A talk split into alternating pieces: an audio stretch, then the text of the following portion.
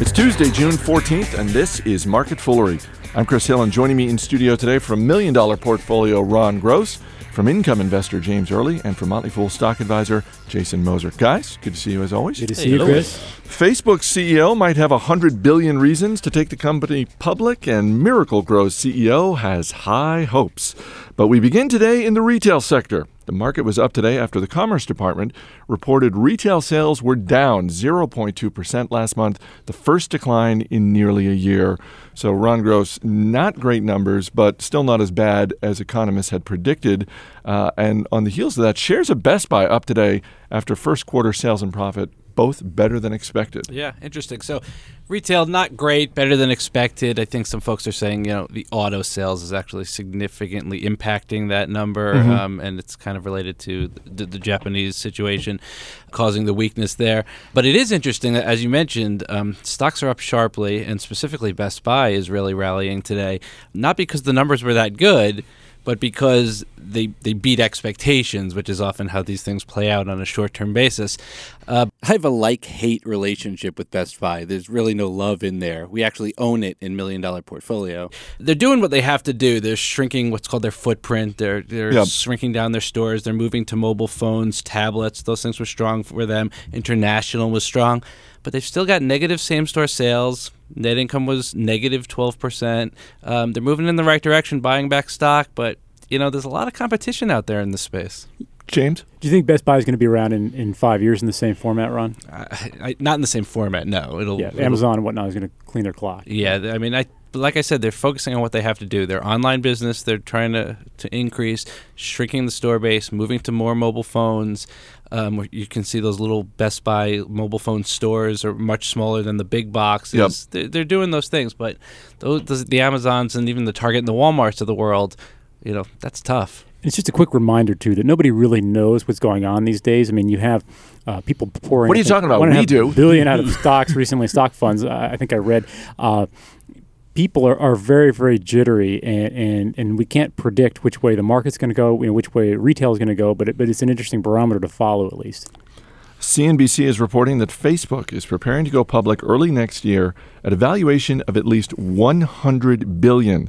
Business Insider is also reporting that Facebook is losing users in some of its early markets, including the United States.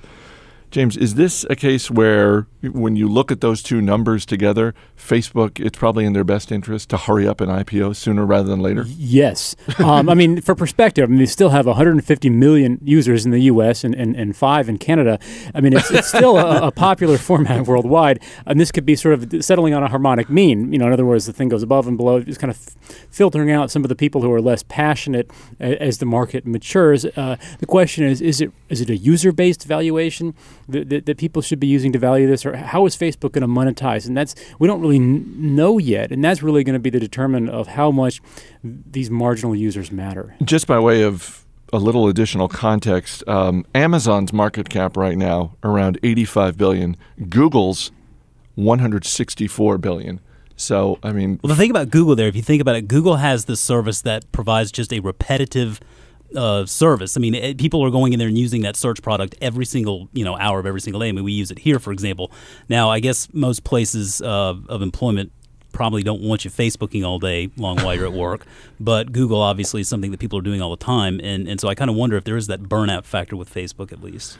There, you got the the business models are kind of different. Amazon, on its face, is a discount retailer, mm-hmm. a very good one uh, Google is an advertising company, mm-hmm. um, and they have different platforms in which to sell advertising, whether it's a, a phone running Android or it's on your on your desktop.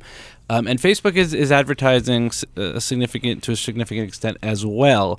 Um, so the Amazon comparison, maybe maybe not so much, um, but but the Google one is interesting. But just but just on that valuation alone, I mean, it's it's we've talked about this before. Just sort of if you could if you had a hundred billion would you rather own all of Facebook or all of Amazon with a little, you know, with a few billion left over?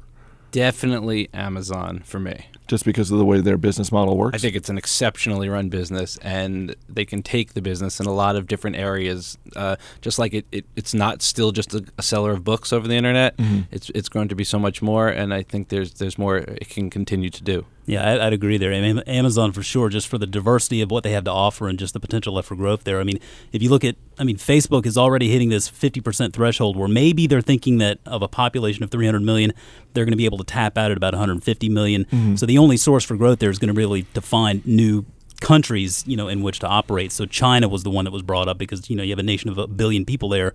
It seems like you know there'd be some growth there, but they're obviously going to have some trouble even getting into China if they can ever pull that off. Are, you- are you one? Are you one of the 150 million on Facebook? I am not. You're not. I Me- mm-hmm. am. I know Ron is. Ron. I am. I am as well. You are okay. Wait a minute, are we friends I on think Facebook? we are friends. I believe we are.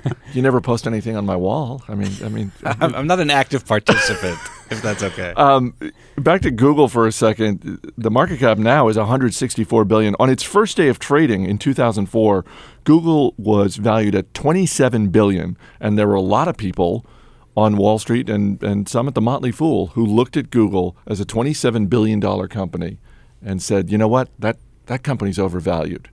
Um, but obviously, with the benefit of hindsight, we can look at that and go, "Wow, actually, that was probably a great time to buy shares of Google." let's say Facebook goes public at a hundred billion valuation.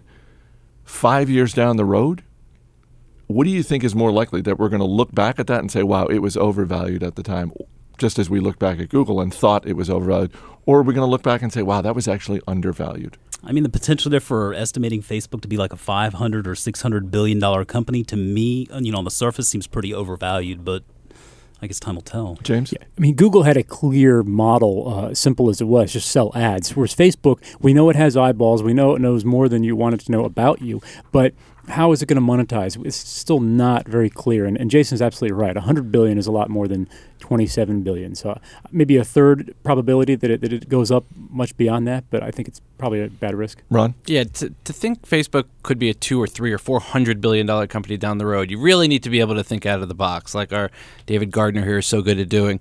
What could Facebook be other than what's obvious to us now? Um, if you can't come up with a clear picture of that, then at a hundred billion dollar, you know, day one IPO, you got to stay away. But if, if you're the kind of thinker, you know, the- a rule breaker, if you will, that can think that way, you know, who knows?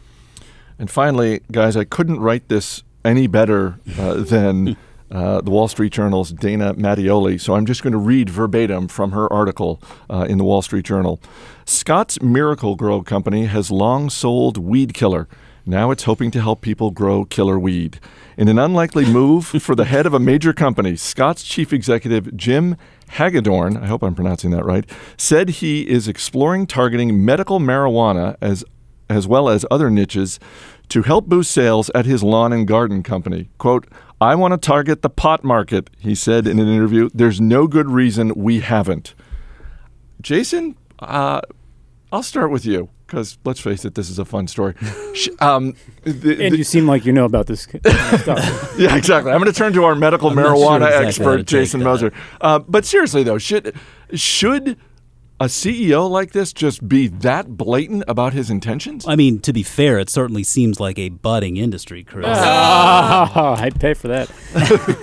No, I, I think you know. I mean, man, I tell you, Scotts Miracle-Gro products are, are all over. If you're a homeowner, you have a yard to take care of, you know the products. I mean, so uh, you look at these figures they've talked about for the medical marijuana uh, market of, of sales ringing up tor- uh, towards the 1.7 billion dollars. Uh, for for this coming year. Now that's in sales. I mean that doesn't really you know take into account uh, production, but I think regardless, you know, Hagedorn has to take into account the fact that his three primary customers are Home Depot, Lowe's, and Walmart, and these are all you know businesses that are suffering right now, and sales sales are uh, you know slacking. So he's trying to find new ways to generate income. So the sword's going to cut both ways there. I mean, yeah, there might be that sort of negative connotation with a company that's going to get out there and say we want to help people grow weed, but by the same token, you know, 1.7 million dollars, and we already have 16 states that are legalizing the medical use of marijuana. I remember back when it was just you know one was was vying for that. So it it there seems to be the potential there for something. uh, So you're saying it could really spark the growth that the company needs, or on the other hand, they could all just go up in smoke? I think earnings to just go higher and higher and higher. I You're mean, professionals, folks. yeah. James? But you know, is this worth the headline risk? You, you look at the market, and I think marijuana is still technically illegal on a federal level, right? It's just It that is. Obama Yeah, has it not is. been enforcing what the states have That's been exactly doing. right. So there, there's some risk that, that somebody could put the kibosh to this, and I would have to assume that serious marijuana growers are already using these products. Is, is that right, Jason? They are. I mean, according, You know, according, according to the article, they are using them. I say they. Um, but yeah, I mean, it does sound like, and, and, and who's to say that they don't actually try to develop something, you know, for that specific market down the road? You guys are buzzkills. There are too many puns. Uh, r- uh, bringing it back to a more serious level, Ron, as an investor, when you look at Scott's, um, is this a stock that you look at and you think, uh, I'd love for the chance to buy low and sell high? that is. I really thought you were going to be serious for a minute. I know. Good setup, Yeah, huh? nice. Oh, that's a real question. That was a real question. The humor aside, I mean, when you look at this, well, that's why I'd like to buy any stock low and sell high. Sure. we're going to stop this before the or we get in trouble with our I will say, department. I've actually looked at Scotts Miracle-Gro before any of this news ever came out, probably about eight months ago, uh, based pretty much on just my use of their product on my lawn down in, down in Georgia. but uh, it, it did seem to be pricey, although uh, it, it's one that's always kind of caught my eye. All right, Jason Moser, James Early, Ron Gross, guys, thanks for being here. Thank you, Thank Chris. you. Chris. As always, people on the program may have interest in the stocks they talk about, and the Motley Fool may have formal recommendations for or against, so don't buy or sell stocks based solely on what you hear. That's it for this edition of Market Foolery. Our producer is Matt Greer. I'm Chris Hill. Thanks for listening. We'll see you next time.